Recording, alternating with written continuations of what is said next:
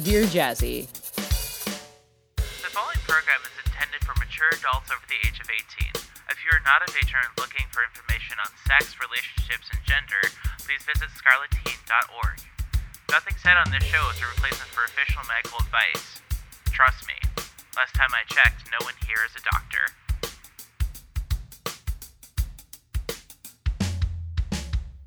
Welcome back to Dear Jazzy, episode 83, the show where we answer all of life's kinky questions. I am your host, Jasmine Starshine. And I'm your co-host, Bonnie ABDL. And with us is the one, the only. Socks Cat. You might know me as Rainbow Socks, Rainbow Sammy, Rainbow Cat. All of them have rainbow in them. If you type in those words, you'll probably find me either on Twitter or Cohost when I'm, you know, allowed to post there. The baby fur icon themselves. Welcome. welcome, welcome, welcome. How are you? I am doing all right. I do not have to work on Black Friday this year for the first time in like seven years. Love Hell that. yeah. Love that journey for you. Uh, funny. How about you? How are you doing? Hello. I'm doing pretty good. Yeah, had a very restful weekend. I'm good to go. And how about you? Anything new in the uh, Starshine household?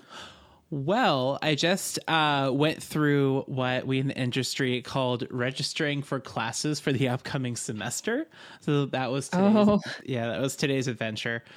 Uh, I got all my classes. I got all the sections I wanted. Got all the professors I wanted. So that is fantastic. Did you get any math classes? No, I am done with math. Well, then I'm disappointed because I have a math degree. Oh, I'm sorry. Oh no. yeah, I finished all of my math. I finished my college calculus uh, when I got my Associate of Arts many years ago. Uh, th- Excellent. I think I'll only need to do stats for my degree, maybe. Although my uh, quantitative methods in psych research may cover that. That's a question for my academic advisor.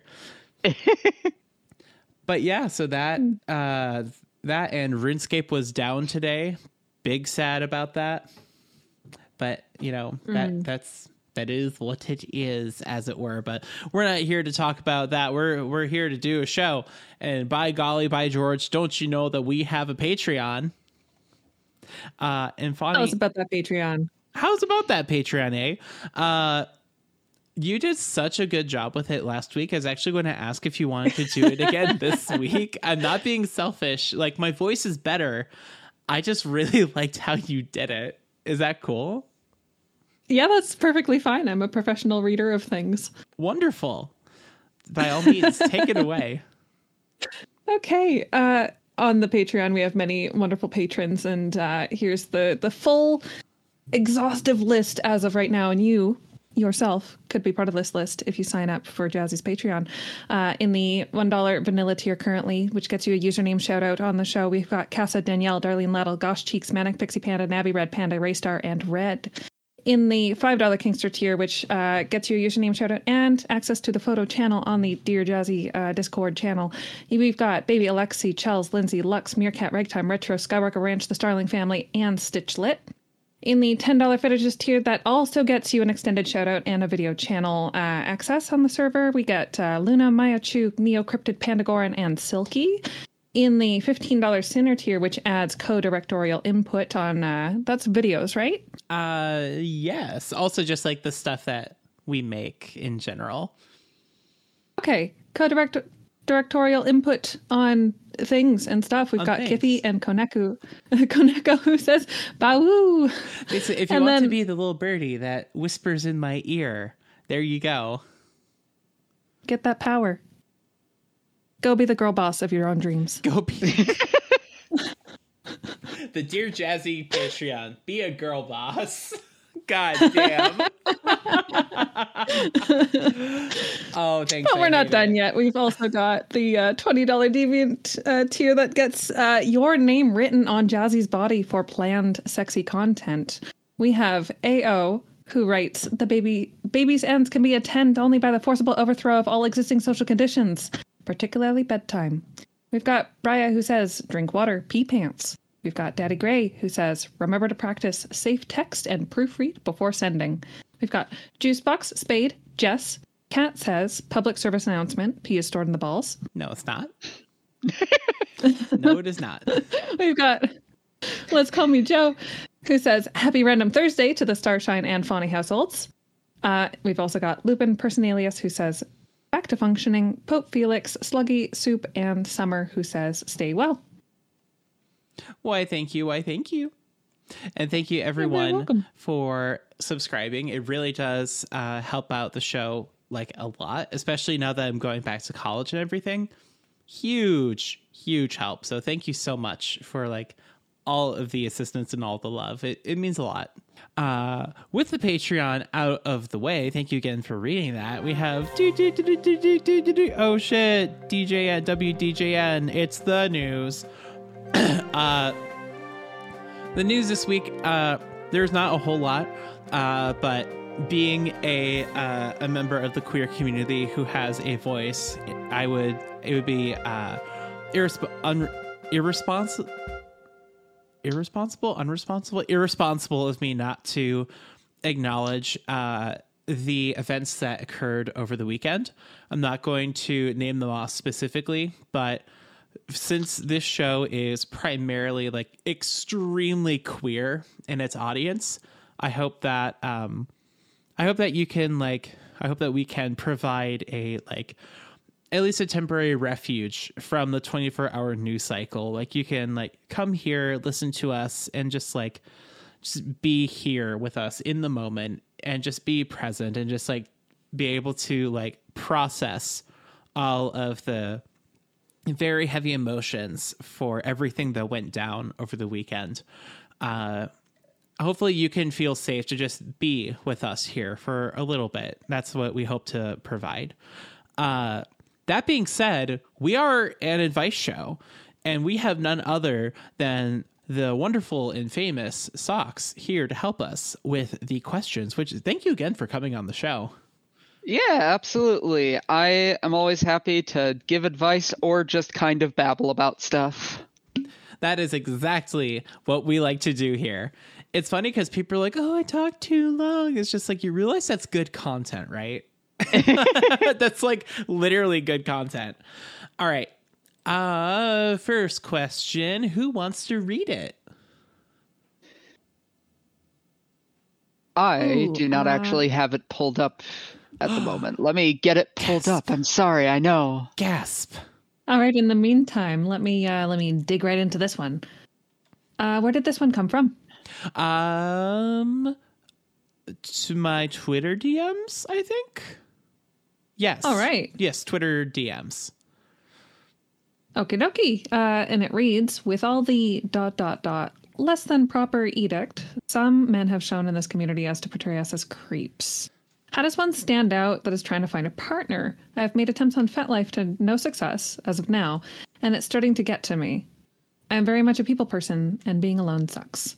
Uh, this is from Tavian94, pronouns he, him. Yeah, uh, you're not kidding. you're not kidding at all. Um, it definitely is like a thing, not only just in uh, the ABDL diaspora, but also I feel like I didn't use the term diaspora correctly. So I'm just going to say community. I've been throwing around SAT words a lot lately.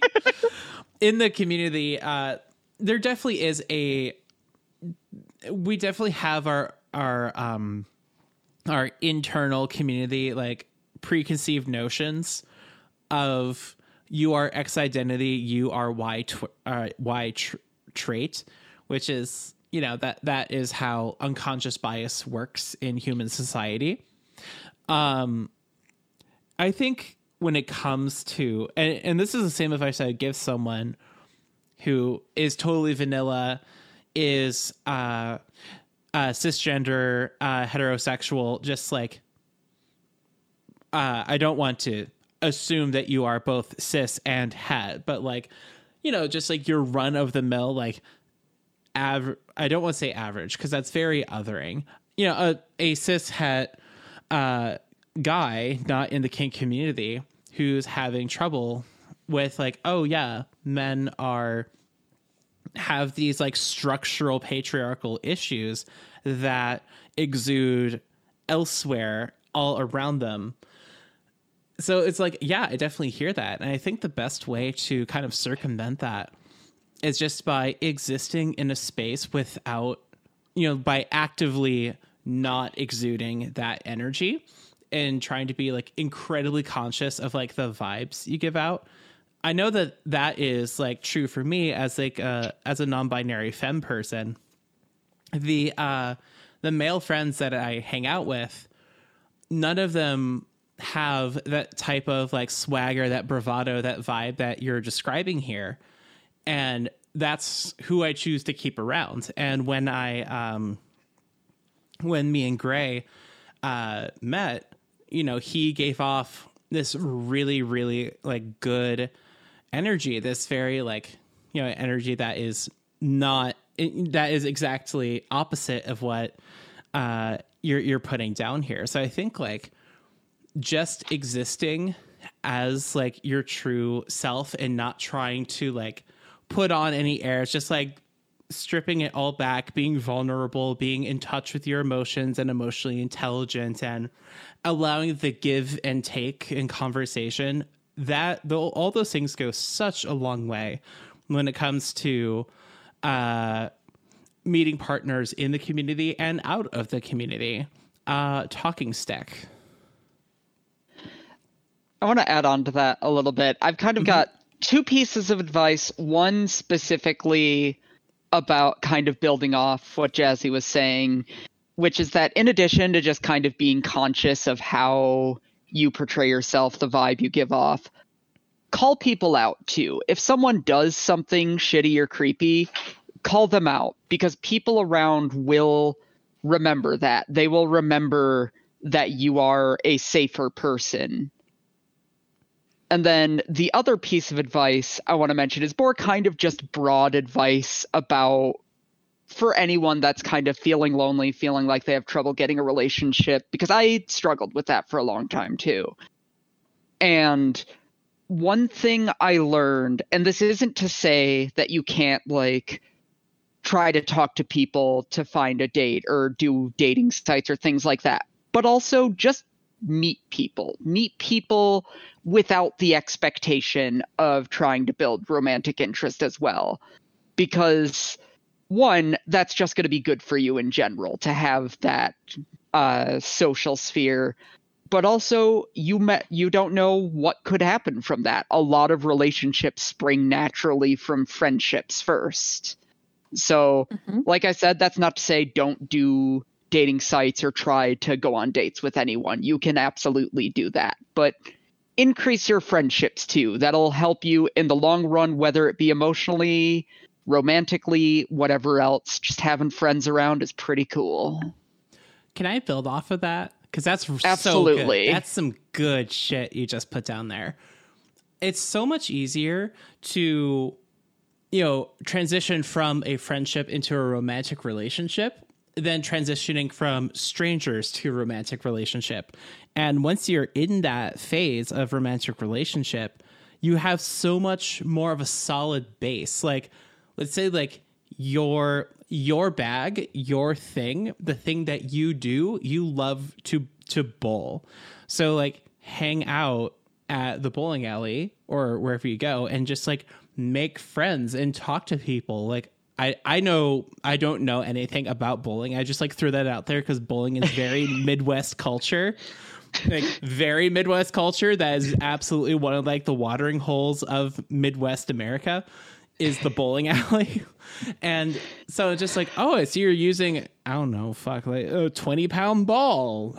How does that affect your backslide? I don't know. I don't know. but like, I, I, I get your point though. Yeah. The point is talk shop with people with everyone regardless of their gender and be a good hang and uh, we actually had a whole lecture about that when I was in audio school is you will not get clients if you are not a good hang. And so a big part of being a successful producer is working on yourself, working on your charisma, working on your emotional intelligence to be a good hang. And like that's like such a big part of it. Very true. Sammy, did you have something else? Uh, not really. No, I think we pretty much covered any thoughts I have. Also, do you prefer Excellent. Sammy or socks? Um, probably socks. Sam- Sammy is kind of more like the what people in real life tend to call me. Socks tends to be more the online name. Got it. Awesome. Okay, I'm switching it. Cool. Thank Cool. you for letting us know. Yeah. Uh Fani, what do you have on this question? Um, I think everyone just kind of like took the thoughts that I had and uh, said really good things about them. So this one is fully covered as uh, as far as I'm concerned. Uh, in this case, let me ask you this. Uh, Socks and I are both non binary uh, people. Um, you are a cisgender woman. What is like your your take? Like if someone at uh you work or sorry, at at a like nerd culture adjacent emporium. Ah. and just life in general. Um, Yeah. you can tell pretty quickly when someone um, is talking to you because they want something from you Yeah. and not because they want to you know get to know you no they are they are gearing for that phone number um so it's definitely really appreciated whenever someone um meets you with the intention of just being friends first you know offers up little tidbits about themselves uh asks questions about you and your interests and isn't really looking for anything past just friendly conversation to begin with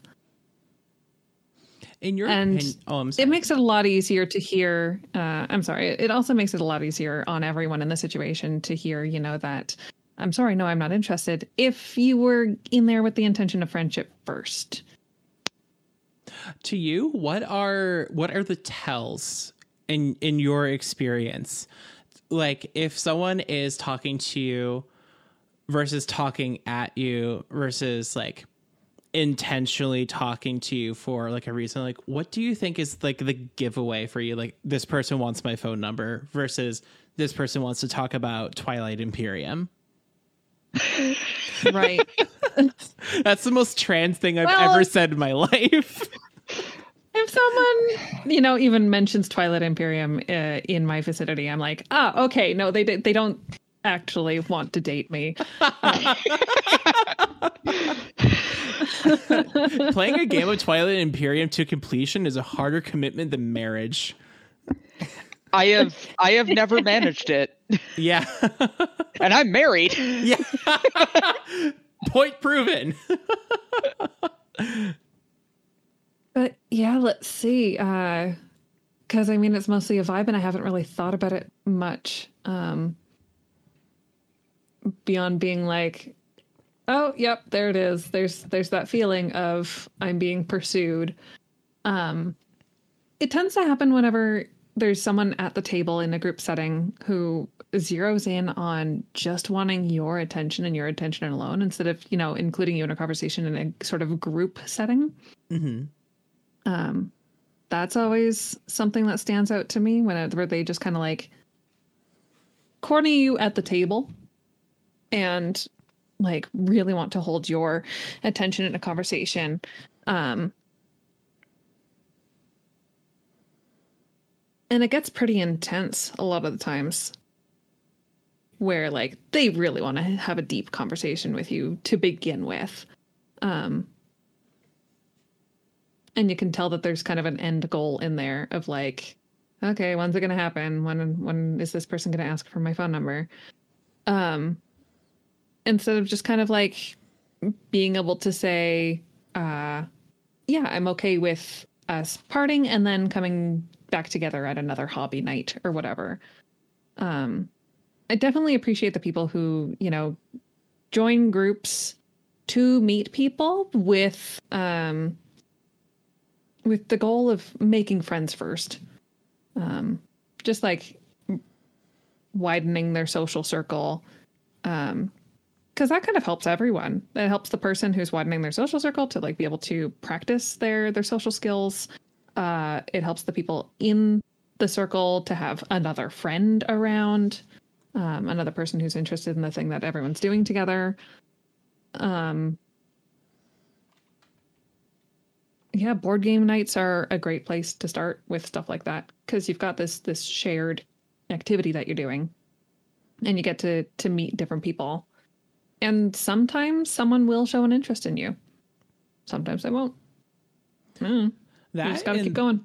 and the convergent circles of board game community, queer community, and then the third third circle, Yes. kinky community. It's just one circle. It's just one It's convergent true. circle. oh, like don't forget about Ren fairs. Oh, Oh, goodness. Oh, good gravy. Yeah. like, it's funny because our local dungeon has a group of people that go to Ren fairs together, and that same group of people host the board game night at our dungeon. And let me tell you, so I was at the dungeon uh, this weekend uh, Ooh, for the first time in a long time, Yeah. and I saw a, a, a spanking scene that involved um, glow sticks, a rubber chicken, and a fake Halloween hand prop. Okay, I'm sorry, It but when I was hear so fun. when I hear the rubber chicken, I just imagine a smack followed by. it was it was a very faint little.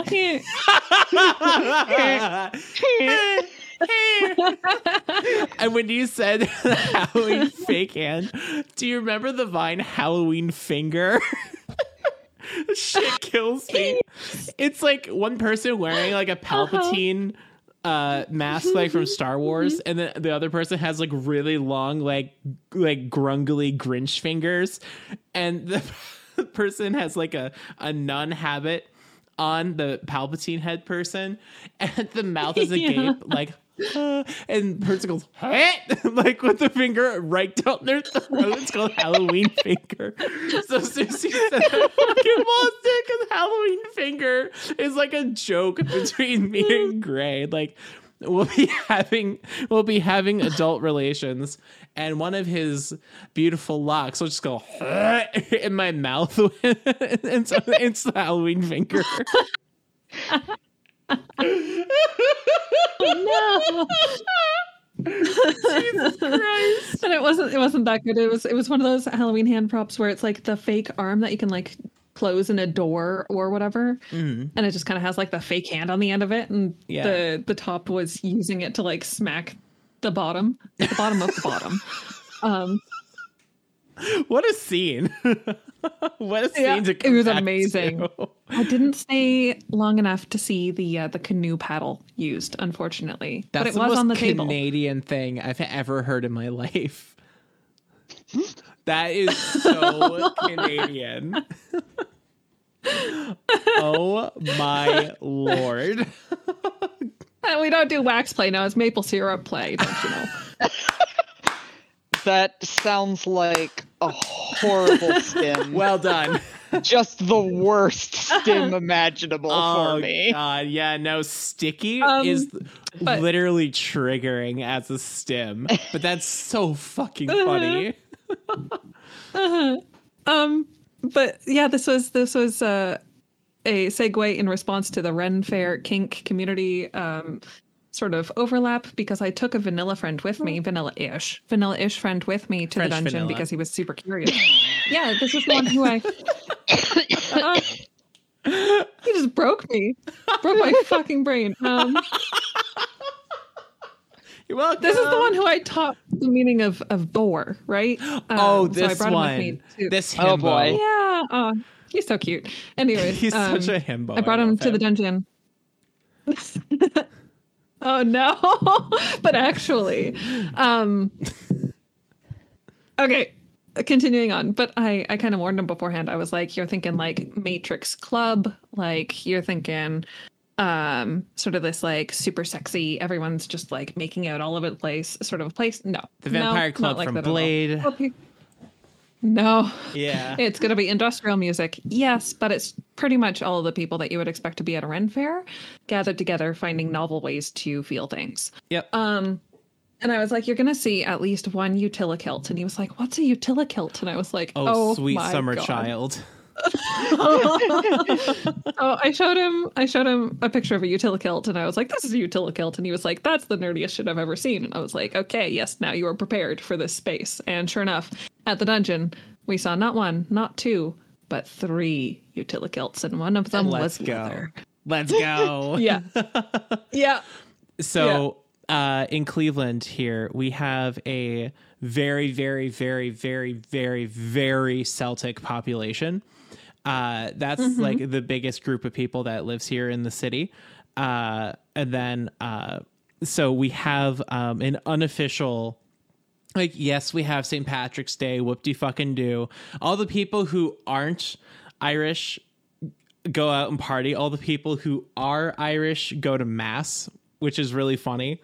Um so since a lot of the irish people here and scottish people don't go too hard on St. Patrick's Day. I mean, we go hard, but you know, uh, we have a couple other just like spontaneous little like Celtic pride things that occur throughout the year. And what that usually involves is, you know, my dad uh, at his office, a bunch of his friends will like gather like the whole the whole motley crew together they'll put on their kilts and one of them has a Zweihander, just a whole fucking sword and they Oh walk god.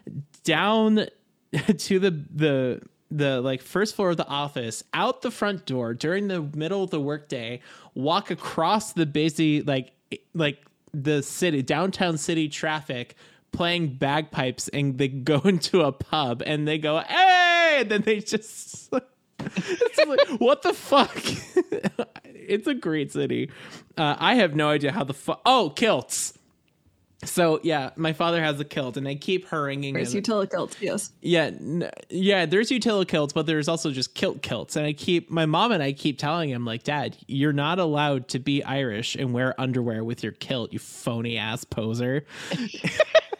it's really fucking funny. All right, we we have to move on. we are like Yes. three tangents removed from the original question.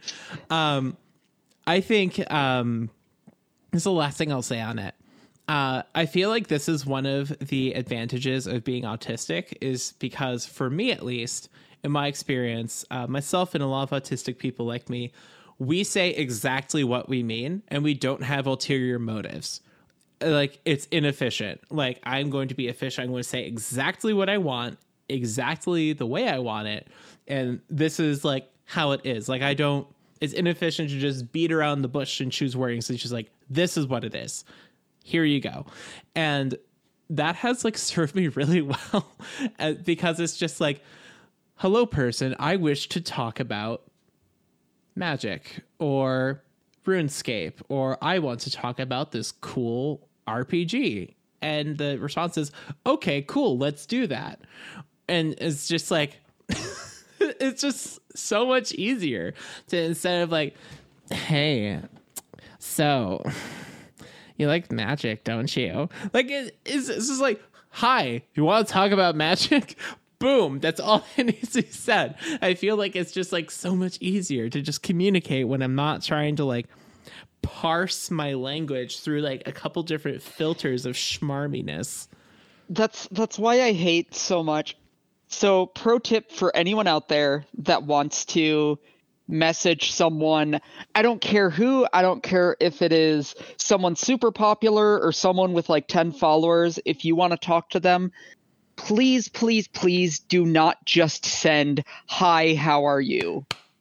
That will not go anywhere, I promise you, because no one in the history of ever has actually gone anywhere interesting with the question, Hi, how are you? Literally. That's so true. And I feel like such an oversharer when I'm like, oh, actually, let me t- fill you in on like the recent events of my life because you're asking how I am. Right. Yeah. If you Yeah. don't ask me how are you unless you really want to know how I am.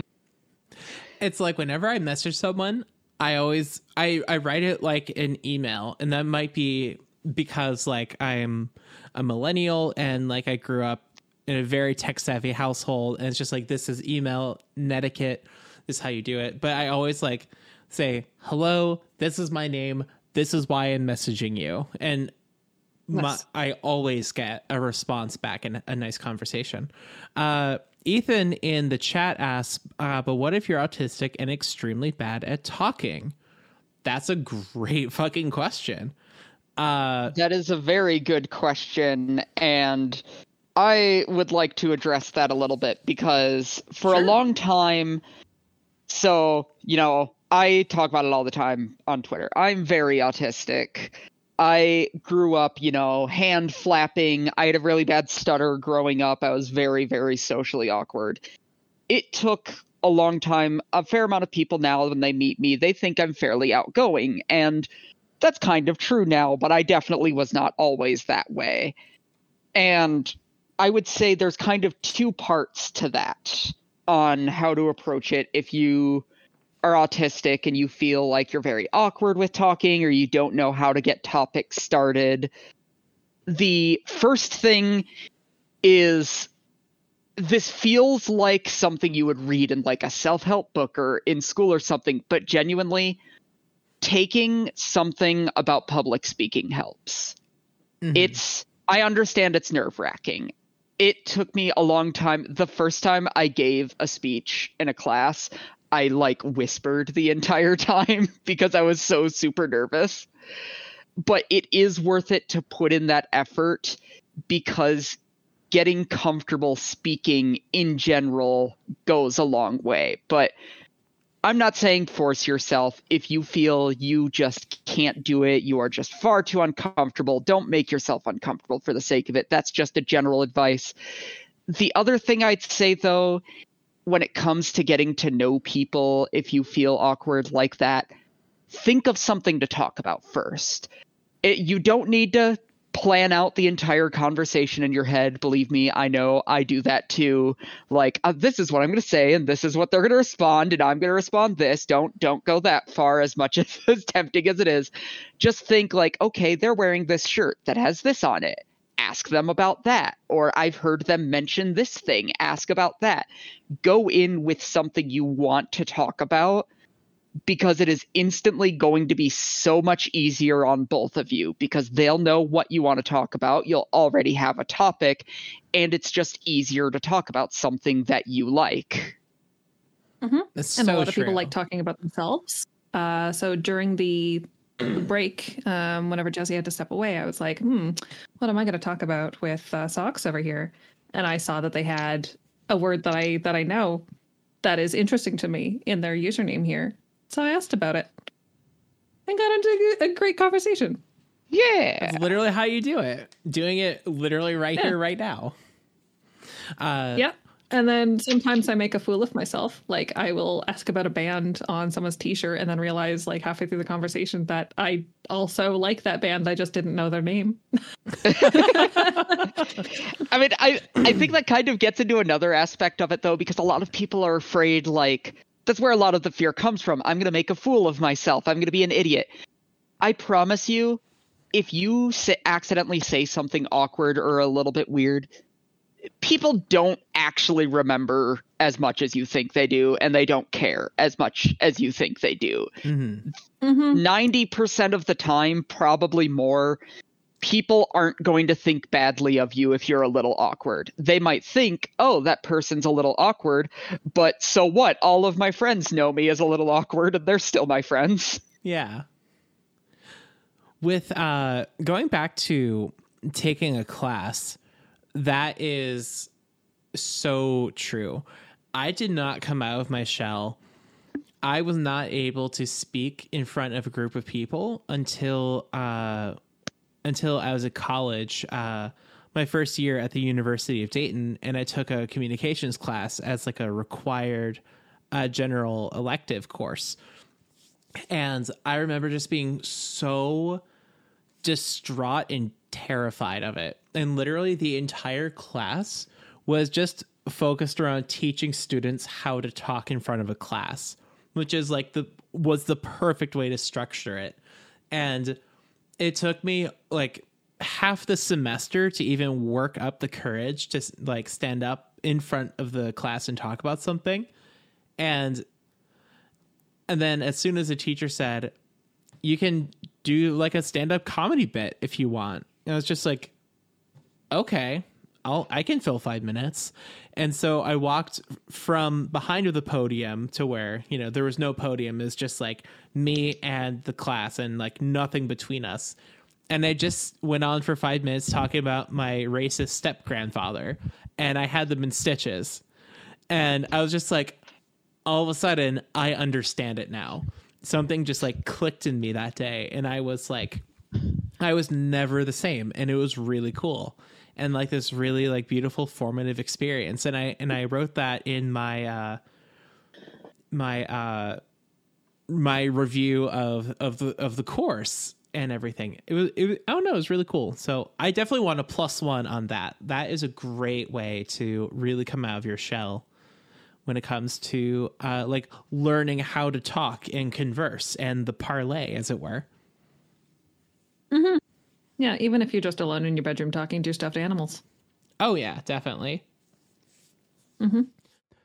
This episode, Dear Jazzy, is brought to you by Padding Power, the ABDL themed trading card game from Zakiru. If you're looking to collect and play a great new card game while supporting creators in our community, please visit paddingpowertcg.com. You can also join the community Discord where you can connect with fellow players and get a game or two in. Plus, me and Fani both have signature cards. Again, paddingpowertcg.com. I think we knocked that question out of the ding dang park. Are we ready to move on? Yeah, I'd say so. I see both of I'm your I- in Google Drive, both of your icons were already on this question for like the past 10, 15 minutes, and I was lingering on so I'm going to just go ahead and say, yeah, we're probably ready. Uh, I can read this one. It's nice and short. Uh, Dear Jazzy and Fani, how would you go about hiding your ABDL stuff from your parents? And what's your favorite cheap diaper to wear on a budget? Uh, from Katie, pronouns she, her.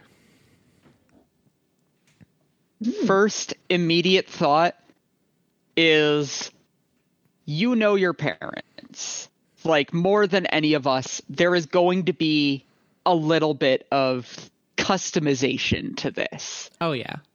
But there are mm-hmm. in my experience two things that I think people kind of overlook when it comes to this question is one what are your resources outside of your house? Do you have friends or something like that? I actually have a local friend that still lives with their parents and will order diapers to my place because of that. Another thing is a lot of people think immediately, oh, hide it in my closet, under my bed, whatever. And that might work. It depends on how nosy your parents are. Like my parents were not very nosy. I could hide stuff in the closet very easily. But also consider what is your house like? And is there a part of the house that no one really uses much? Because i think that's kind of a part a lot of people don't think about. They want i know you want to keep it close. You want to keep it eh, eh, somewhere that you're aware of because of that anxiety. But sometimes somewhere outside of your room that no one goes to is better because a lot of people aren't going to think of that. Is they're like a nook in your basement that people don't go to, an attic that's never used, things like that. Absolutely. Um, I'm just thinking about when I lived with my parents. Uh, I kept a lot of my stuff in uh, in my studio in the basement, uh, and dig this. I at one point kept some contraband in my in the kick drum of my drum set because the because both of the heads were opaque black and you can hide whatever you want in them. So it's really a matter of getting creative. Uh, if you have a car, that's a no brainer.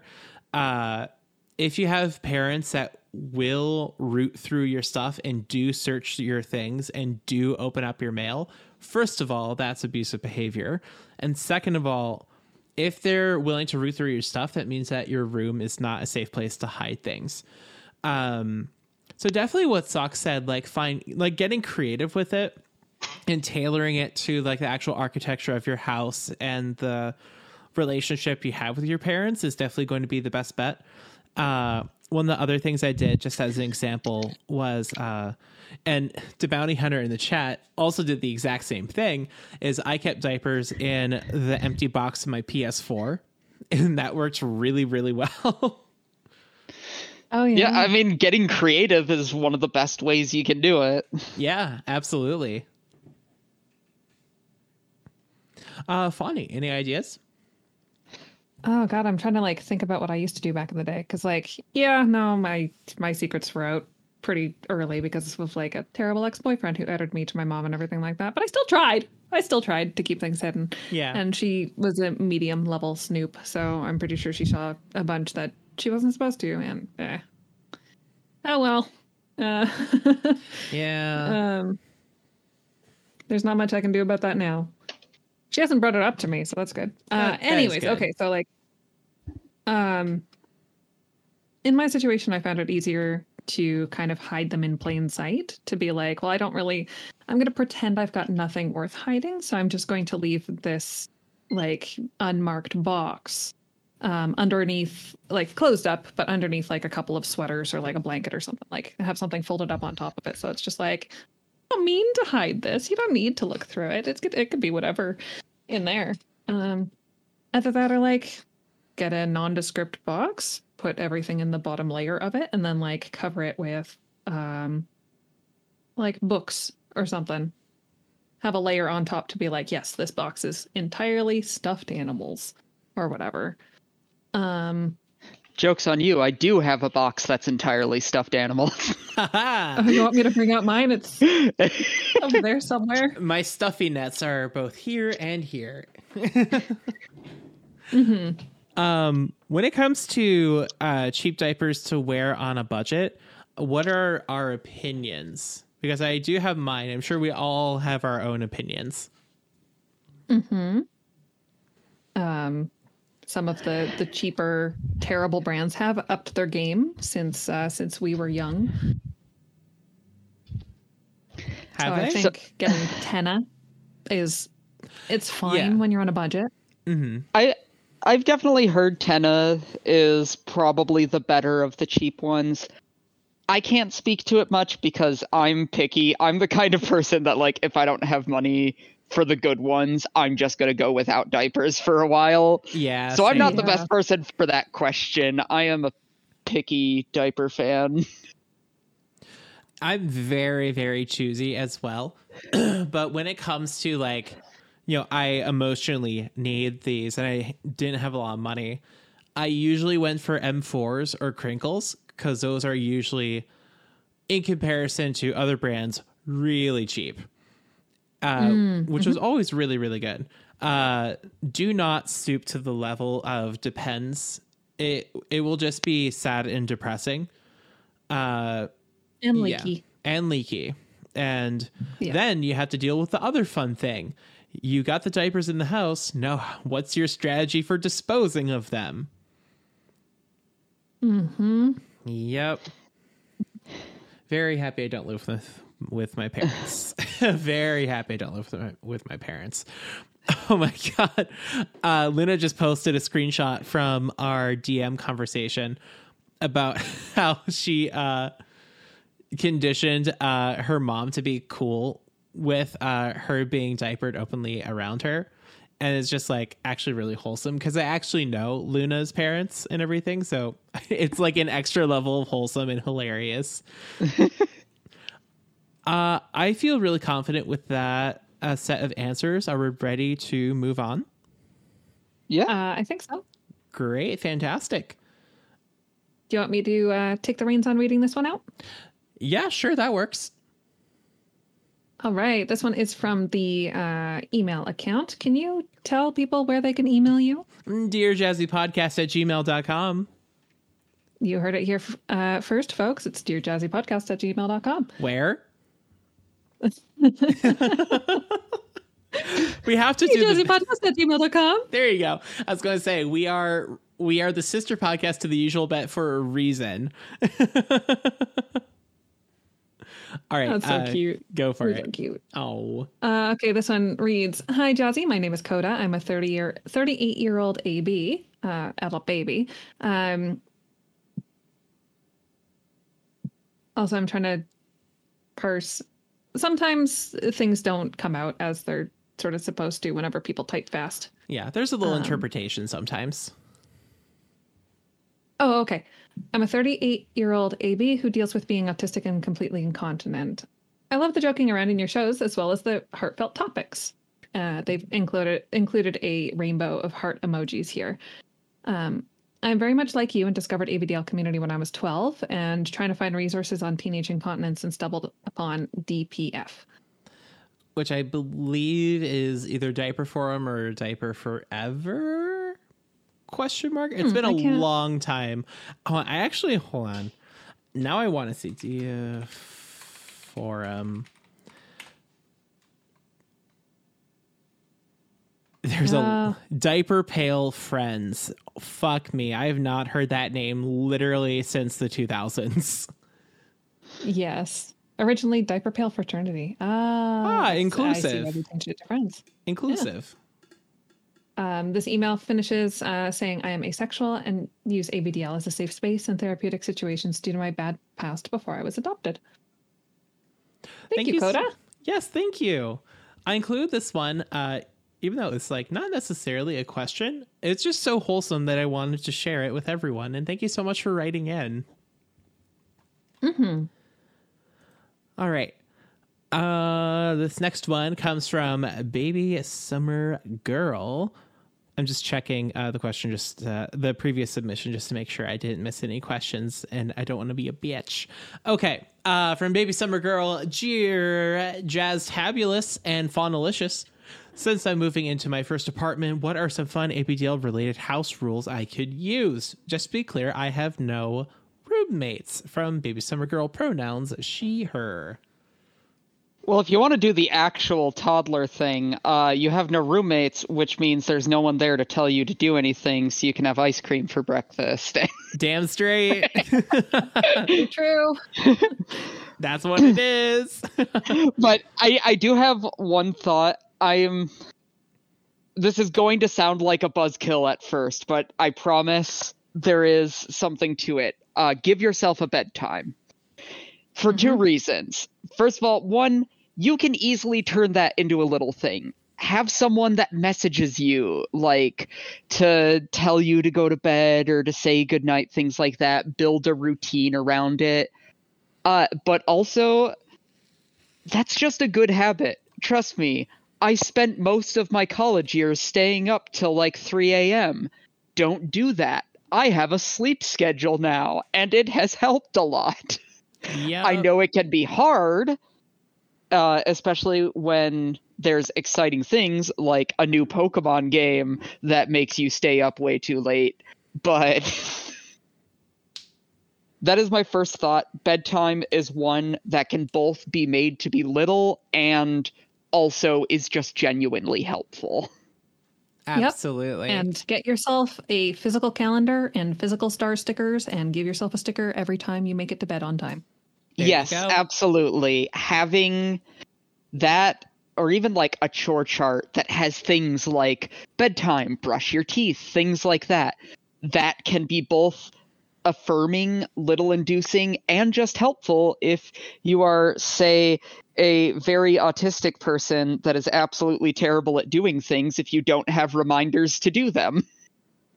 you took the words literally out of my mouth. Like having like a specific calendar and chore chart with what you do, amazing. Mm-hmm. In Um, I also want to say it might be fun to keep a bib around and say, "Oh, it's dinner time.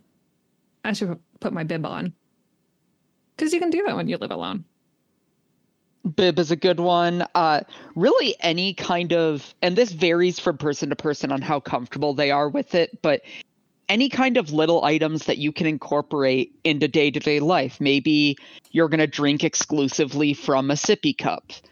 Maybe you'll have that bib. Maybe you'll have specific times to get diapered or wear certain clothes. Incorporate the things that you have and like to do frequently.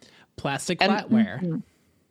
And like I said, that that's going to be a little custom. Some people like me, I mm. love sippy cups. I can't do it all the time though. It just bugs me if it's all the time.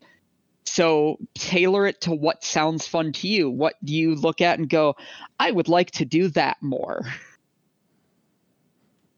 Very true. Absolutely. Yeah. Uh that I don't have anything to add. That's just perfect. uh shall we move on to the next one? Sure. Yeah, I'm good with that. Sure. Uh Fonny, do you want to take this one? Of course. Okay. Can you find the pronouns while I read this one? This Uh, one reads Dear Jazzy and Fawny, I've recently stepped back from a few communities I'm part of, one of which was ABDL related, for some mental health reasons. But I somehow feel anxious about that in itself. How do you both handle being a part of a community and knowing when it's time to step back for a bit or take a mental health break and keeping that boundary solid for as long as it needs to be? From Anxious Cat. Pronoun she her. Pronoun she, her. Thank you so much, Jazzy. It's okay.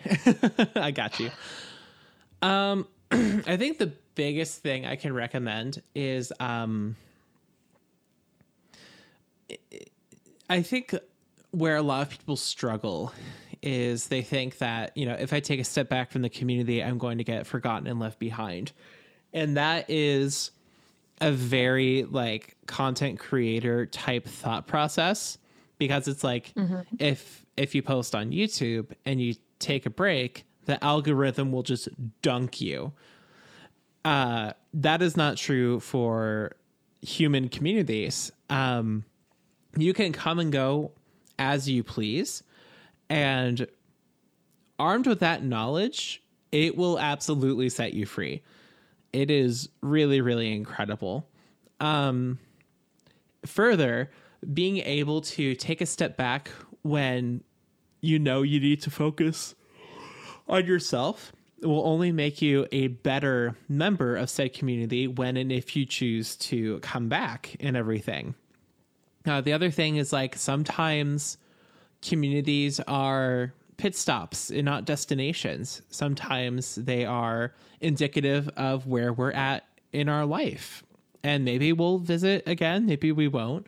But um I think that's what I have to say on it. I'm going to talking stick. Hmm. Um, one of my good rules of thumb for like interacting with the community is um am I still happy about being here?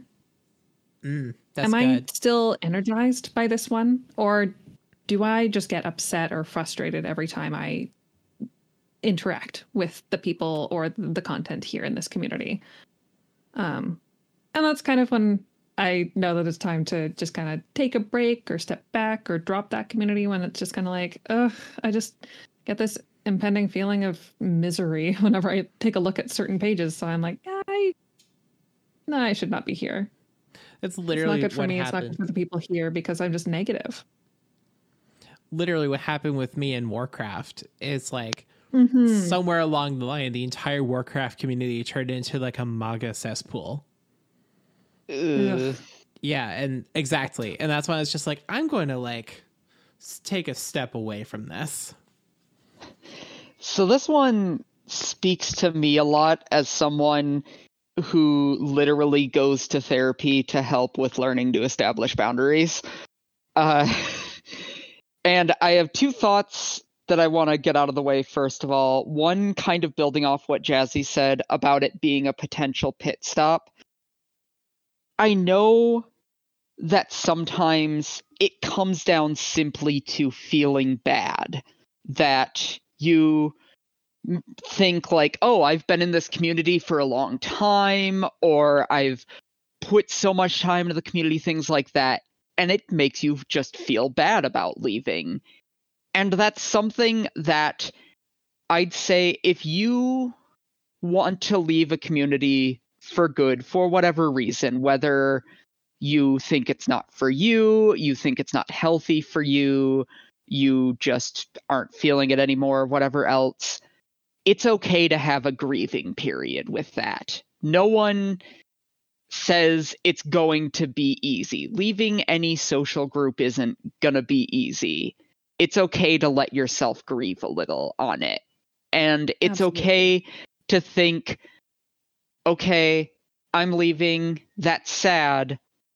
But that doesn't mean you shouldn't do it. Sometimes that's just kind of how it is. And related to that, one thing. So Jazzy talked about the kind of content creation side of it, of like the fear of people leaving you behind or things like that. I'm going to speak from my personal sense of it. I don't know if this applies to this person, if it applies to her, but I'm sure it applies to many other people that might listen. I understand that it can be hard to set a boundary or say no because you feel like you're going to be the bad person for doing so. Mm-hmm. And that is a very difficult thing to unlearn.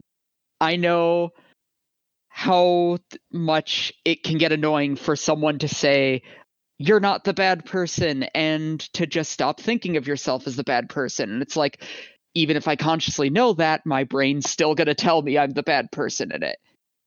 It's not easy to unlearn that, but it is vital to unlearn that. And to learn that in order for you to best put yourself forward, to meet people, to talk to people, to be friends with people, you also need to understand yourself and what your boundaries are.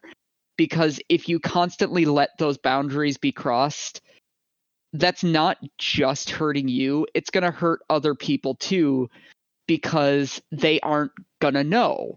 They aren't going to know to not do something, to back off on something. Most people aren't going to be mad at you for setting boundaries. Most people are understanding. And if they're not understanding, you probably don't want to talk to them anyway. Yep. Yeah. Absolutely on, this. Mm-hmm to add on to the the entire uh, conversation here, um, we get we get this this message in um, you know pop culture, our daily lives, just socialization in general that like in any conflict there needs to be the bad guy. But that's that's not really true. Like sometimes it's just kind of it's a disagreement and things were not good for either party on either side and it there was no bad guy. It was just a bad situation. And that's what this can be too. There is no bad guy. You there doesn't need to be a bad guy here you are not the bad guy for stepping away. There is no bad guy. Yeah and that can extend even beyond just those social circles with like friendships. Sometimes people will think one of them's the bad person if a friendship ends. You can't get along with everyone and you can't be in every group at once. Sometimes things just aren't going to fit, things aren't going to click, things aren't going to feel right for you, and that doesn't make anyone on either side bad. That's just how mm. it is sometimes. You could be the most delicious cake, and there are still people who just don't like cake. 31 flavors, and people will still choose salt. That's true. Literally. But uh-huh. you know, when it comes down to the brass tacks of it, aiming to please everyone will just disappoint everyone. And mm-hmm. that's that is some really harsh advice for some people who likely need to hear it because the one of the most common questions we get here on the show is how do I make friends? I want more friends. How do I join a pre established friend circle? How do I become part of a clique? How do I do this? How do I be popular? And I feel like this really, really speaks to that. Not saying Cat Puff is not a person who cares about that, but there are there are some other people who like really want to be like enmeshed in the culture, which I get. I totally understand. And like knowing that like one can never be like the be all end all, I am the omni ABDL. you know what I mean? right. And like I on that note, popularity is subjective. Mm-hmm. Mm-hmm. I people will tell me I'm popular and I'm like what the hell are you talking about? Right. because and I think don't get me wrong, there's nothing wrong with wanting to have more friends. That is fine. And I understand where oh, but you broke up for a second there. Can you repeat that? oh no. Um so I And everything up understand to- I can understand where. Right. I can understand where the desire to be popular comes from. But the first thing I think of is ask yourself the question when is popular popular enough for you? Mm-hmm. I think that's something that people don't often think about. They think of popularity in a very vague sense. Like people will tell me I'm popular. I have like 4,000 close to 5,000 followers on Twitter and I have friends that have 10,000 followers on Twitter. There's always going to be the more popular than you. So ask yourself one, how popular do you mean by popular? And then also ask yourself why. Is the answer because that will make you feel better about yourself? Is the answer you just want more friends? And I want to be clear this isn't something where it's like there's a wrong answer if you say, because I think it'll make me feel better, that you're wrong for that. Approach it in a non judgmental way. Don't think of whether your thoughts are good or bad. Just explore mentally why do you want that and what does that mean to you? Because that's very important for you putting yourself out there too is understanding yourself and what you're looking for because if you're just going out there with a vague i want to be popular that's not going to get you anywhere because that's that's vague that doesn't mean anything popular doesn't have a defined metric so it's all about finding the purpose behind it and what is driving you specifically because hell we are all a bunch of weirdos in this community, and it is those tiny little weird differences between us that make it so great to meet people. Mm-hmm. Definitely. Yeah. and the the chase for the novel is, is something that kind of comes for us all on social media, where it's just like, okay, well, I hit fifteen hundred followers, but I should hit sixteen hundred followers, and seventeen hundred, and two thousand, and four thousand. Right, It's just kinda like, exactly. sometimes we have to sit back and remember, okay, but like, are there memorable moments that I can pull up when I need them? Exactly. What about what about a really cool comment that I got? Um, I'm gonna hang on to that and remember that I got that. Not everyone got that comment, but I did. Yeah. So those are those are the things that that make me okay with whatever numbers show up on my social medias. One thing that has been really good for me after I've kind of like I haven't deleted my account, but I locked it and I've logged out of Twitter on all my devices and deleted the app on all my devices. And I only log in to like check DMs for like business related stuff. And it's been so good for me. It almost feels like a dopamine detox. And it is just Oh, like yeah. so good. It's so good. I don't find myself reaching for my phone. I find myself leaving my phone in the bedroom and walking around the house without it. And it's just like, it's great. And it's funny because I had um, someone ask, like, how can you, you know, you have almost 1,500 followers. How can you just walk away from that? That's like so much. That's everything. And this person had 30 followers, and I can understand like the difference between having 30 and having a comma in your follower count. Like I get it. But it's also it it doesn't matter. It it Yeah. it, it doesn't matter. Because and you know, one of the other things that I've noticed is there's this uh for some reason there's this people have this mental correlation, right? Where it's um or, I guess causation. They they've convinced themselves that there is a causation between um specifically in the ABDL scene and also in like the larger like the gaming sphere. Like if you have a large following, you will be able to monetize it and live your entire life based in and around the community in which you are a community figure in. And for ABDL, that's a very attractive uh a very attractive idea for a lot of people. Like who wouldn't want to be like baby all the time? Us. Us who you hmm. you point to and look at. We're the ones who don't want to be baby all the damn time.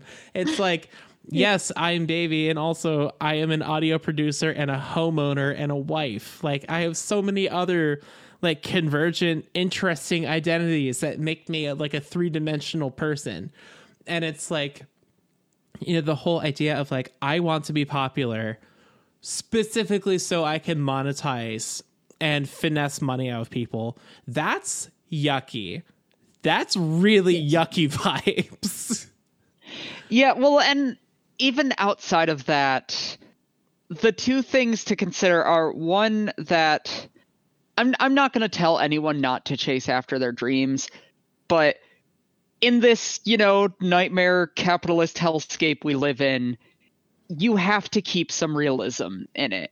If everyone could just work hard enough to make a living with the thing they like to do, then no one would complain about their jobs. right. Very That's true. Yeah.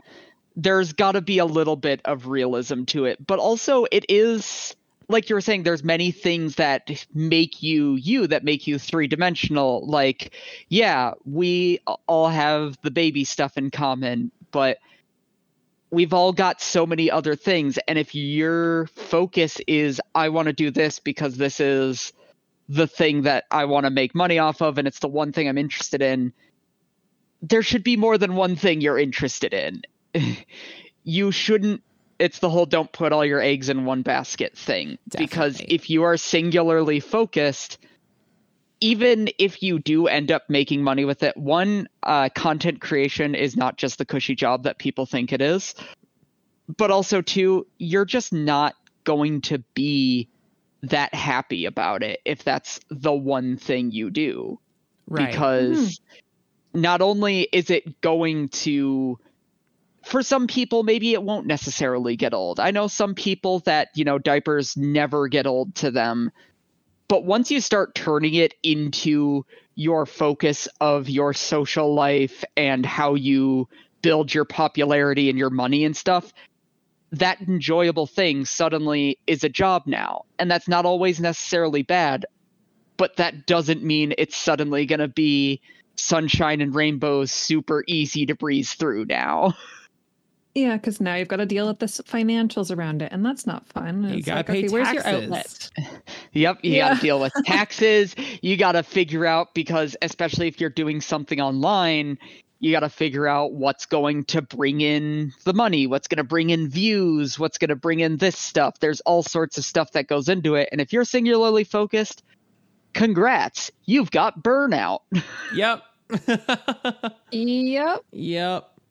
The only reasons why I have canceled a show or gone on a break from Dear Jazzy is because I was either recovering from surgery or focusing on my mental health and was depressed. Yeah.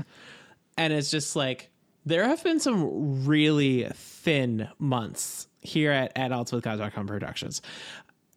But we still did it because yes, I did initially start the show as a way, as like a creative outlet and potentially something that I could do like as a project to like, you know, see the project to maturity, see if I can't like make a return on the investment, you know, just for fun because I'm an audio producer. That's what I do.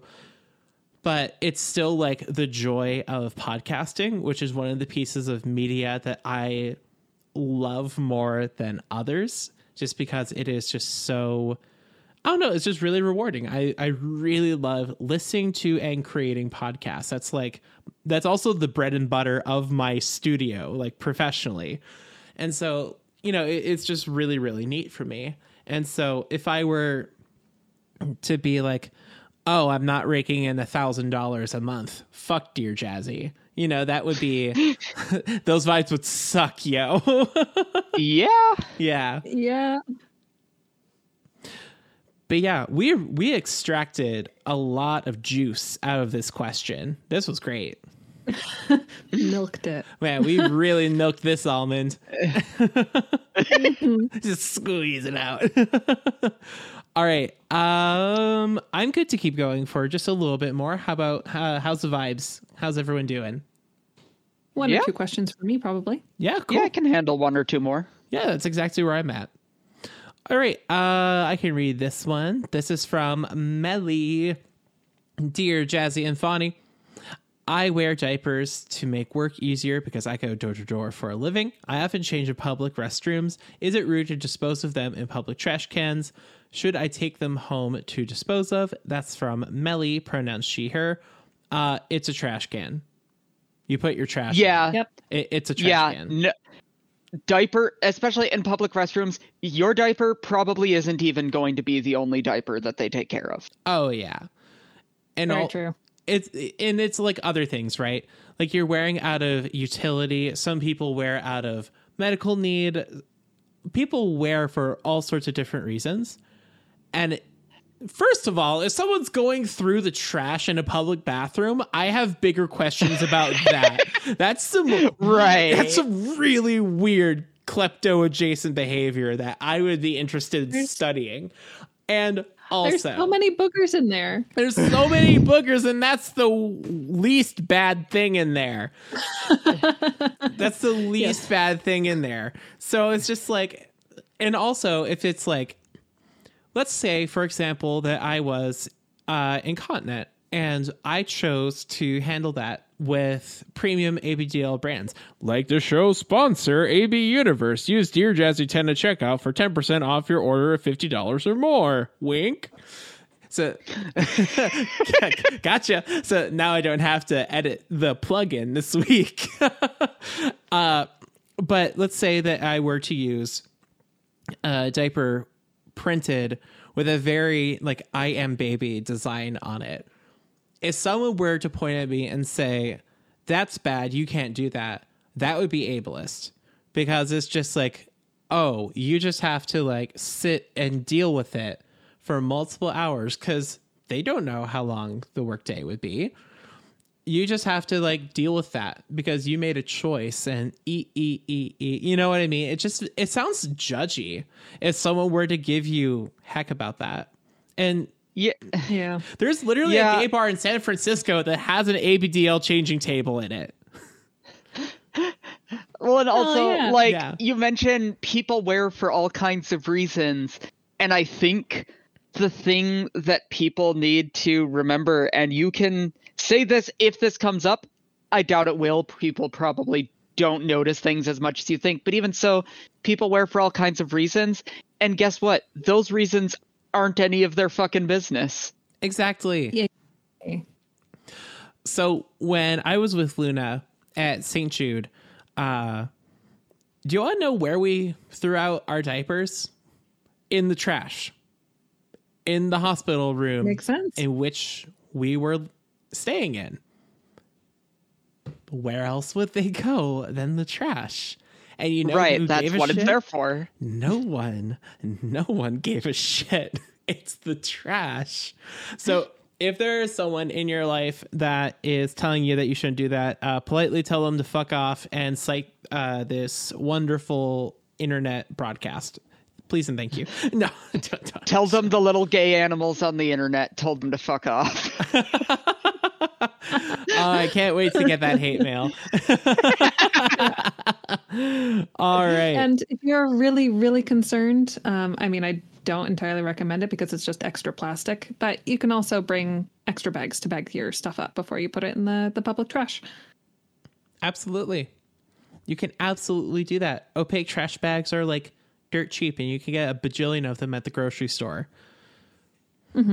This episode of Dear Jazzy is brought to you by AB Universe, the world's leading provider of ABDL and Incon products. If you want to support the show while restocking your padding stash, check out at oddswithgod.com slash sponsors or the sponsors channel in our Discord for 10% off your order of 50 or more. All right. are we ready to move on to uh, the next question? Uh, yeah. Cool. And I'm okay with this one being the last one for the night. Yeah. Okay. Yeah, we can do that. Uh, Socks, how are you feeling? Yeah, I'm good with this one being the last one. Great. Awesome. Yeah. Let's uh, let's finish it off. All right, let me get my professional reading eyes in. Uh, this They one weren't in already. We're we're an hour and a half into the show. Don't question me and my motives. okay, that is true. That was judgy of me. I apologize. I needed to recharge them real quick. sure. Um, they're USB C, don't you know? Don't you know? Get they it? charge on everything. One cable for it all. Hey. Uh, okay. Anyways, uh, reads Dear Jazzy and Fawny, I feel like there's a definite imbalance in how much of the scene caters to littles versus bigs and caregivers. In a con setting or even at munches, I feel like the bigs are often treated like accessories for, the, for their little counterparts. Don't get me wrong, I love watching my baby boy at play, but it'd be nice if there was more ded- a space dedicated to bigs. Is that just my neuroses? Uh, if not, and other bigs feel this way, what can I do to help? From Miss Daisy. I will never get tired of talking about this. Uh, just a couple episodes ago, we outlined the idea of the of the deadbeat daddy dynamic, and how at Capcom how funny it would be if one of the rooms was themed to be like a convenience store that only sold milk and cigarettes. Comes back to the hotel room, turns on NASCAR, and tells you to shut the fuck up. what a dynamic! or asks you to get them their uh, their Miller. Yeah, go Right. get go get me a Miller and a Scratchy. I mean, I I always say um I'm the cuz I mean, I'm someone that's a switch. I'm a big for people. Literally my friend Aura calls me his babysitter. Uh and I always say I'm the lazy babysitter that's going to toss you in the playpen and be like, "All right, here's some cartoons. Now shut up while I play games." It's But- funny because Haradoshin, uh, Haradoshin is a very dear local friend of mine and also a guest host on the show once upon a time. Uh, but has taken me in and like given me a place to stay a, th- a couple of times, like really dear friend, and like is one of my friends who is not a baby fur, but is like super supportive and just like not judgy and just really cool and just like just legitimately like a really good person, but like totally like ribs me for it and I love it. But like totally describes themselves as like, yeah, I'm the deadbeat mommy. And just like Oh, yeah. I have a local non-ABDL friend that follows me on Twitter, and I've joked before. I'm like, one of these days, I'm just gonna show up to your house, just like sitting there in full-on kids' clothes and holding a back box of macaroni and cheese. And their response was, "Well, then I guess we're having some macaroni and cheese. Now go sit on the floor." Aw, best possible response. right but to to be a little more serious with this question first of all no i don't think that is your neuroses. I think that's a completely valid way to feel about that because like even as someone that most often people see as a little rather than a big even though i do do big stuff as well that is how a lot of the spaces are built. There's constant jokes about how there's far too many bottoms and not enough tops. Yeah. Uh, but my first thought on the question of if not and other bigs feel this way, what can I do to help? Whenever this goes to anyone that thinks I am in this group, I feel this way, and I wonder if other people in the group feel this way. Two things to say on that. One, ask other people in that group. Find out, do other people in the group feel this way?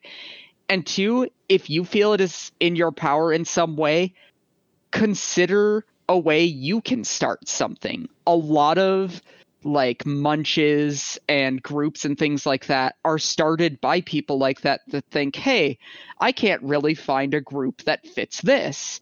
Make your own. Think of what do what would that look like to you? What would a meeting for bigs look like? What would you do? For instance, one time I went to a kink party that was ABDL, and it was like on one part of the room you had all of the littles playing in like a ball pit and stuff. And on the other side of the room, there were like the DLs and the bigs and stuff that were just kind of hanging around and chatting does it look like that? Where it's like oh you know all of the parents meet together while their kids go play or something or does it look like something else? I can't answer that for you obviously. But that's something that i think is really worth considering is if you feel like there should be more of a space like that talk about it. Talk about what kind of spaces you want to see because if people aren't aware of it that's not going to be made. Hmm That's literally Um. how Alexi started Capcom. Like when we when we had her on, she said literally like a thing that I wanted didn't exist, so I made it exist. That's literally how that convention got started. Like initially as a munch, and then it grew into something so much bigger. Oh look, Alexi's typing. Uh, uh, but you did a thing I did. You sure did, baby girl. You sure did. Um, You sure did, and boy, do I miss Capcom. I want to go again. do it. Capcom 2023. Let's go. uh, but Cruise 2025. It's gonna happen. right. I'm manifesting. That's I'm how it feels. yeah, I I remember back in the the teens episodes, like I think thirteen, maybe really early on in the show's history, really. Uh, Daddy Gray's first appearance on the show, we were talking about our experience uh, because we went together, and he was giving his take as as a daddy, and I remember he was talking about how. Uh, he didn't really feel that there were a lot of spaces catered uh, to him. And Alexi heard that episode and then subsequently started brainstorming how to make Cap more inclusive to Bigs, which is super duper fucking cool. But it really like underscores like um like like Miss Daisy, you're totally on the money. Like the little community is like almost entirely focused specifically on littles because a lot of middles are I don't want to say bullied out, but they're definitely like frowned upon because like especially in like more normative DDLG circles, they're like, oh, boys can't be littles. Okay, that's shitty to begin with. But then they go further to say, like, you can't have colored hair and be a little. You can't have gauges and be a little. You can't have lots of piercings and be a little. You can't have tattoos and be a little. You have to watch Disney to be little. You can't do M-rated games. You can't, you can't, you can't, you can't, you can't. It's just so many layers Yeah. of exclusion and stupidity. And it's just like it's so funny because it's just like these same people will like look at me or or, or Fawny as people like, oh, oh my god, you must be baby all the time.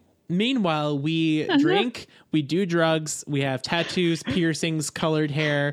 We are about sex, drugs, and rock and roll. Hell yeah. We fuck. Going to, I mean, I'm going to a metal show on Friday. Woo! So- Woo! I was going to this say. is first of all jealous i want to go to one um but also just to build off on that on a slight tangent with it though kind of related it's always going to be a little bit personalized to what works for you like for a lot of people especially for me I'll always joke about a lot of the things that make me feel little have nothing to do with my childhood. There are plenty of songs and games and stuff that make me feel little that I did not know about as a kid, that didn't exist when I was a kid. And it can manifest in all kinds of ways. One of the littlest moments I felt, I was on weed and LSD. So, I mean, Oh, hell yeah. hmm but just kind of going back to the question, there's going to be a little bit of customization to it. And you have to let people know that because that's how those communities are formed. A lot of how people find a group is someone else was like, we need to start that. and it could be broad, it could be very specific. Maybe you have a specific idea, maybe you just want to have a general chat with other bigs and brainstorm something. That's something that you have to put out there because someone has to do it. That's what it all comes Yeah. down to. Someone's got to be the first one. I would love to see some of the companies in this community put out very parent things like polo shirts and like baseball caps that just say that have like uh like I don't know like Regressco on it. Like if it, yeah just like Regressco partner or just like number one diaper changing lawyer or just it, just some really like dorktastic cheesy hilarious like i am a parent vibes and everything i Yep, really dad think corp. dad core. Yeah but also specifically like like ah yes i am a mommy and having just like wine wine wine live laugh love. You know what i mean? Like that would be fucking hilarious. And also it would be really great. It'd be something to like in the community recognizing these people uh who- Right, who and- really help us and this goes out to anyone listening. If you have an idea like that put it out there. It maybe it's not guaranteed. Maybe it won't pick up. Maybe it will. You don't know unless you mention it. And some of the best ideas are just those little silly things that people come up with because oftentimes people will find oh hey i'm not the only one that's been thinking about this. Yeah it's funny. Yeah. I have I have a lot of thoughts about this one because like yeah on one hand like yeah there's there's a top shortage. There's a lot of like uh big supply chain issues. Right supply chain issue with tops. Due to, Yeah, due to there's a lot of supply chain issues uh the only tops currently available are bundled with a ps5 oh my god if you can get a top and a PS5 in the same Black Friday bundle, that would be clutch. uh-huh. Yeah there's a lot of bigs who don't feel seen or you know um wanted in these in these spaces and everything and it's it is it, it's a difficult one to think about. Um when you've got a bunch of littles together you know that they're going to enjoy a lot of the same things. When you get a bunch of bigs together little harder to figure out what everyone's going to enjoy together you can't just well i mean they'd probably like to to play in a ball pit but you can't just have a ball pit and expect them to have a have a blast with it like you would with a bunch of littles right You'd be surprised at the amount of bigs who specifically would never want to get into a ball pit. Because they're like, ew, They are germs." gross. They're They are gross. So Oh, yes. gross. I'm convinced that the ball pit is how I got COVID at Capcom. not the malort Probably the Malort. I don't know. 30 people sharing one bottle of Malort? Hmm, I wonder. yeah also alexi brought up another good point that uh some will realize it. often it's something that's realized that's a good point sometimes people don't realize that they want something until it's brought up you might see something and be like you know what? That actually would be a really cool idea. So that's another part of it. Sometimes people will just gravitate to it because they're suddenly realizing something. Yeah, so for a bunch of bigs, um, it'd be nice to have like a, a cafe crawl or something like that. 'cause, like, Yes. not everyone drinks, um, but it's nice to just hang out at a cafe. And you could do a thing where every month or so you find a new cafe to try. the monthly Biggs Bistro. You all go out to like a Ah, gastropub yeah. or a bistro once a month. Yeah. Yeah, And you can even, and this, you know, will vary from group to group. You can still find ways to incorporate being big into it. Like, even if not bringing a little with you, you can incorporate little things, tell stories, have pictures to share, things Talk about like your that. kids. Yeah, exactly. yeah. You build Or it if you've got around. littles around, it's Build like, it oh, we're around going up the idea- dining. Yeah. yeah. Build it around the idea of the adults are hanging out, the kids are, you know, with a babysitter or something. There's a lot of Mhm. fun things you can do with it. Does CiCi's Pizza And I- exist in Canada? Sorry, which one? CiCi's Pizza. CiCi's Pizza. So the if idea it does, of I'm very close-minded. it's a it's a very very very awful pizza buffet restaurant but the idea of it is you pay you get in you eat as much fucking pizza as you can stuff your gob with and in the back there's like an arcade so usually it's like a chuck e cheese situation Oh, yes. Okay. yes exactly you know exactly what i mean it's chuck e cheese Yeah. but the pizza is more palatable maybe it's also going out of business but you know Yeah. as you do. Uh, but that sort of vibe is fantastic. Like all the adults like are doing a thing, and all the kids are doing a different thing, but under supervision. I, Yeah. as a little, love the feeling of being supervised passively, where it's just like you know, like uh we're like we're all doing a thing and it's just like jazzy and then i get like called over and like do a thing and then like all right get back in there kid and pat on the button and get sent back into the fray that's some good Yeah. vibes right there um yeah. one thing that we also talked about on the show i'm not sure which episode uh but if anyone can find it it's probably robin uh where we talked about a speakeasy uh like a like a Mm, speakeasy or like a bourbon bar for bigs because that is a very like with obviously appropriate non-alcoholic beverages available as well uh but like some sort of like that's a very refined and mature environment where it's like you don't bring your children to a bar unless you're an alcoholic like that sort of thing where it's just like ah Yeah. yes this is sequestered away unless you're in the deadbeat daddy dynamic. Just like come on kid we're going to the sports bar. Go and get some shitty pizza. Shut the hell up. Here, here's some quarters. Go play that game over there. go play the broken pinball table. Like, right, or the fucking like golf game that a bunch of bars have. Oh. in the midwest it's like the cabela's like hunting. You know exactly what Yeah. i mean too. I know exactly what you mean because I've lived in the Midwest my whole life. I think Oh. the Midwest is just Alberta extended. it literally is. From what I've Oh, heard, yeah. Yeah, literally, literally, the Midwest region is Diet Canada. That's literally what it is. It- yeah. yeah. To, to the point that uh, in when I lived in Minnesota and also That's in Upper basically Peninsula, Canada. Yeah, and it still slips through in how I talk sometimes because people get that accent. You know, you get that Minnesotan up accent up in there and talk about them brewers, don't you know? Yeah, you get the long O's. Yep. That's a Oh, thing in, every in time my I go family. home. Like I, I was talking to my dad yesterday, and then the accent started to come out, and I was like, "Oh no, here it comes!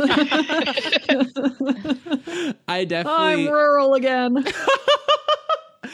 I definitely uh, say, um, "Don't you know?" or "A," just like casually in conversation. It's rare, but it does sometimes happen, and I don't realize it. See, the funny Yeah, thing is, I've lived in the you mid. I've lived in the Midwest my whole life, but I say y'all a lot. Yeah, I have never lived. I've never lived in the South, but I don't know. It's just more convenient. Yeah, I've picked up y'all because it's one syllable and it's gender inclusive. Y'all means Yeah. all. Y'all means Exactly. all. Yeah, it's great. I love it. yeah. Um, but speaking specifically to things for bigs, uh, I think a lot of the things in this community that are started fall into a couple of categories, and that is events, uh, products, and uh, social groups. And I feel like having I mean, the social group is easy. It's, you know, the bigs, but having like specific spaces online for that is like one part of it, and that's a matter of starting it. The second one is events, and that's more difficult. Uh specifically because like there are so fewer bigs uh in terms of like the ratio and everything that getting enough interest involved to create a local in-person event it would be a little bit more difficult uh and then the third one is like products because the ABDL scene is very heavily marketed in terms of like the stuff that we have available to us, especially in comparison to 10 years ago or even 20 years ago. We have an incredible amount of like community creators who make stuff. Like, what do you offer? What do you offer like the bigs? Like special flasks or like I I don't know. I think I think it's worth having Oh, you know, I should really have Daddy Gray back on the show. That's what I should do. It's not like I'm married to him or something. Hmm. I should maybe do that. But I think I, Yep. you know, I, I'm as someone who is not a big, I don't have the the, I don't have that telemetry. I I don't know. Like, I think it's time to bring in an interview another big to see what they want. Well, well, and also hmm. it kind of goes back to building that space because, like, even as someone that is a big for people, that you know, I have a little and everything. I'm not even entirely sure what that space would look like, and I think it's worth building a group to talk about that because even people that are bigs might not necessarily have an idea of what that would look like. So it's good to have that brainstorming going. I should really make a channel in this server that's specifically uh like big talk. In fact, I'm going to like literally do that right now. Duplicate Ooh, channel. Bigs and board games. Bigs, Bigs and board games. Bigs and board games is good, but it might be conflated with like the gaming channel. But what should what should we call this? I'm literally making this as we talk. Oh, I mean, big chat sounds great. I'm just thinking, like, for events in general, bigs and board games would be a fantastic one to bring up to your big friends. Yeah. Bigs and Caregivers now exists as a channel on this server. First Yay! ding, there we go. Cool. We did a thing. Ooh, See, Yeah, al- already building more to- spaces for it. already building spaces in real time. That is how we are we are fostering and stoking the flames of the community. Yes, self caregivers can count. Uh, Luna said, uh, "Big crossover episode with Miss Lemon and Daddy Gray would be absolutely tits up an amazing episode. Those two are great. They've also met Um, I in real life. add- oh, sorry. Hand up. yes, I, I do want also want to add that like conceptualizing products and, and things for bigs is kind of difficult because like they're adults in an adult world with products all Yeah. around them made for other adults. Whereas like products made for littles, it is a specialty market. You're making things for adults who are role playing uh like a, a younger age, so they need things in their size. They need things in their sort of realm of understanding and and um uh whenever you're like making stuff for them it's a lot easier to be like uh there there are shared interests here uh we like the cutesy we like the little phrases like i'm baby and stuff like that whereas for bigs it's just kind of like you just go to bed bath and beyond everything Yeah. was already there for you right, and that's why I say like Yeah. bringing it up and brainstorming is a big is probably going to be a big part of it because a lot of people might not have any idea even if they are bigs. mm-hmm yeah that's true Exactly. It's it's funny because it's like, what do adults like? And then the only thing like my last two brain cells knocked together and fired a neuron, and the only thing that went through my brain was, Let's go, Minnesota Brewers. I don't know why that is the uh-huh. thing that my brain chose to like pass through my consciousness. Like, sure, fuck it, go Minnesota Brewers. I've never consciously like th- independently thought about the Minnesota Brewers until this episode. You you didn't you didn't come up with the thought. The thought was given to you. the spirit of the It came Minnesota from a hi- Brewers came down. It came from a higher power.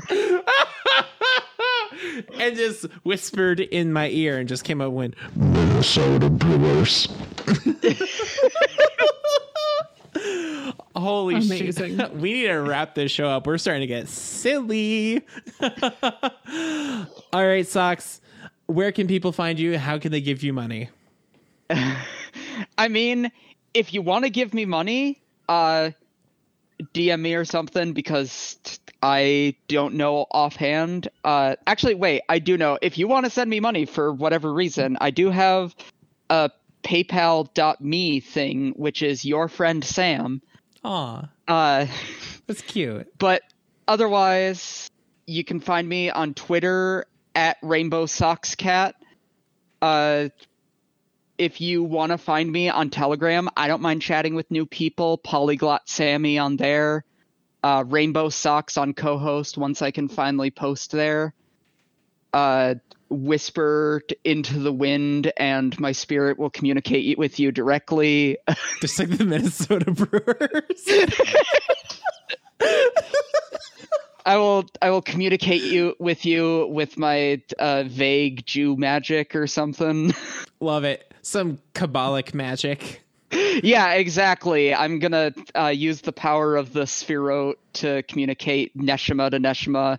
I know those words probably don't mean anything to a bunch of you. If you want me to make you feel little by saying a bunch of Yiddish and Hebrew words at you, let me know. I love doing that. It's fun to watch people be confused as I'm throwing out like kepi and chutzpah and Oh, chutzpah's a good one.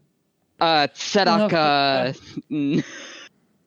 You know what's funny is Ju- uh, Cleveland actually has an incredibly large Jewish population, and there are a couple of delis where you can go there and order. Yeah, can I get just you know a zhuzh, you know of.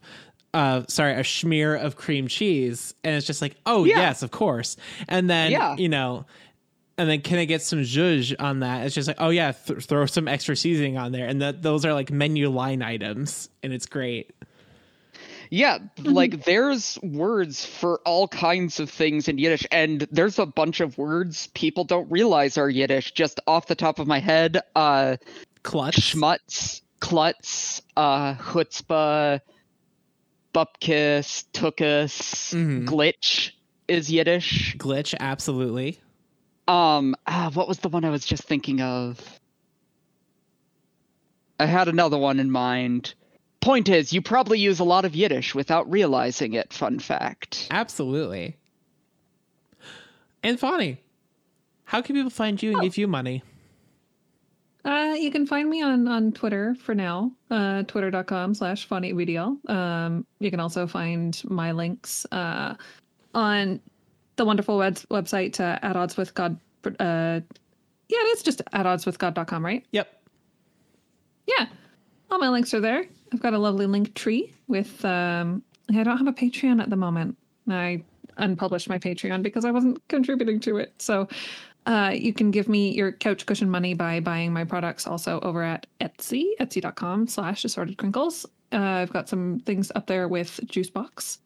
Um, yeah, that's that's pretty much it for me. I also have a couple pieces of merch in Jazzy's merch store. which is I did the great um, toe beans can design, and I think everyone should wear that because that's one that you can wear in public. it is it is Yeah. there's a lot of very covert stuff that you can wear in public on the store my mom's primary mug for her chai is the toe beans mug It's so good. it's really really good Do you Um, like Bush's toe beans? Well, now you can have Jazzy's toe beans. There you go. And I have I have been a throat collapsing blue internet dog. Ouch. I have been Jasmine Starshine. Uh, all my links are on adultswithgod.com. Uh, you can help out the show, especially now that I'm going back to college, on patreon.com slash Jasmine Starshine. That is the most direct way to help me out and keep the lights on here at the studio. Uh, again, thank you to everyone for being so unbelievably generous. Uh, I I can't say it enough. I feel like I need to say it more, but there's also nothing more I can really say without reiterating. So thank you. Uh, like Fawny said, we have a merch store, woo, and everything. Uh, the holidays are coming up. Wink, nudge. That's all I'm going to say on that. Wink, nudge. Uh, wow, I already feel just dirty fucking saying that. I feel awful. I'm sorry. I'm going to recant that. Anyways, But also give us money. Uh, but also, please give us money. um, uh, Dear Jesse is an at oddswithgod.com production. Please visit us online at at oddswithgod.com where you can visit my links, Fawny's links, and all the links related to this show and everything else we do professionally within this scene. I have been Jasmine Starshine. I've been Fawny ABDL. And I've been that weird autistic cat you see sometimes. And we will see you next time. Goodbye. Uh, bye. Goodbye. Farewell. Watch your head on your way out. Auf Wiedersehen. And take your things with you. Au revoir. Sayonara. Get off the fucking plane. Now. Get the fuck out! Get the fuck out. Bye.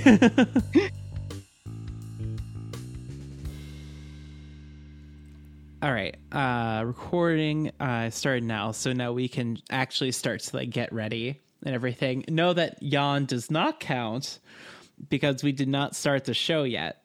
Uh socks for for reference, uh we have one of the running gags on our show is we keep a tally of how many times that I yawn because I Oh, boy. I have chronic fatigue and my meds only uh amplify that. Me yawn. Cornelius being a dick. Yeah.